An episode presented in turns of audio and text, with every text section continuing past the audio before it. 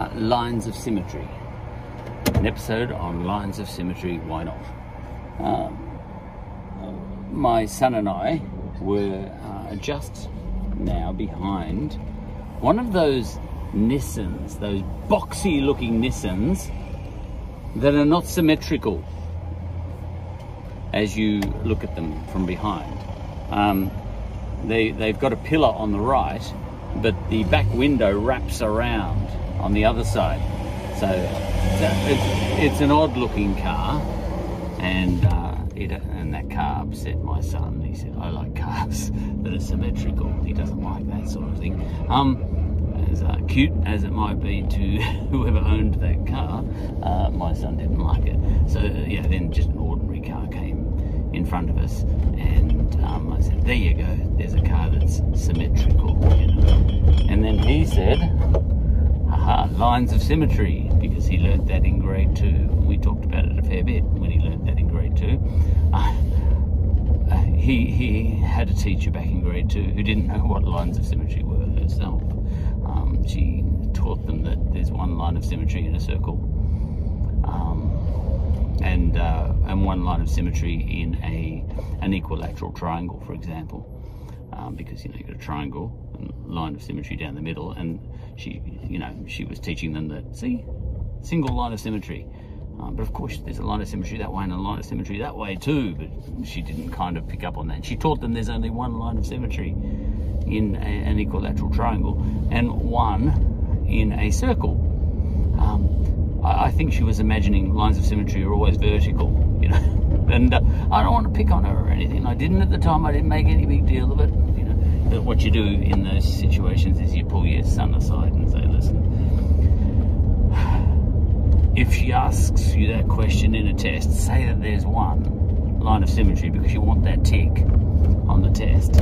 Um, but know in your head that in an equilateral triangle there's three, and that in a circle there's an infinite number of um, lines of symmetry because you can put them anywhere. As long as they go through the center, every line right through the, the circle is a, is a line of symmetry.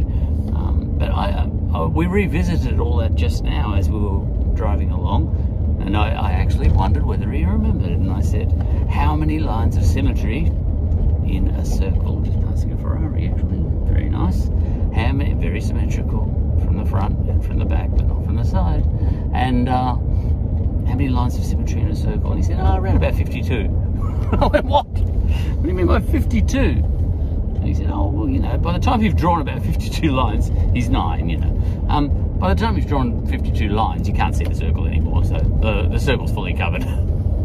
I said, that's actually a good answer. I like that you know, um, because um, what he's getting at there is why bother even claiming that there's an infinite number of um, um, lines of symmetry in a circle if there's no way that you can possibly draw all those anyway.